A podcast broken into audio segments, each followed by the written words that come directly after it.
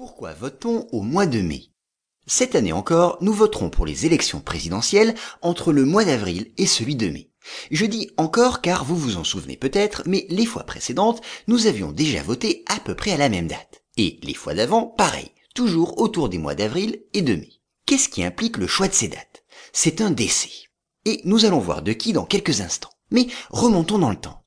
Il y a quelques décennies, les dates étaient bien différentes. Par exemple, en 1965, le premier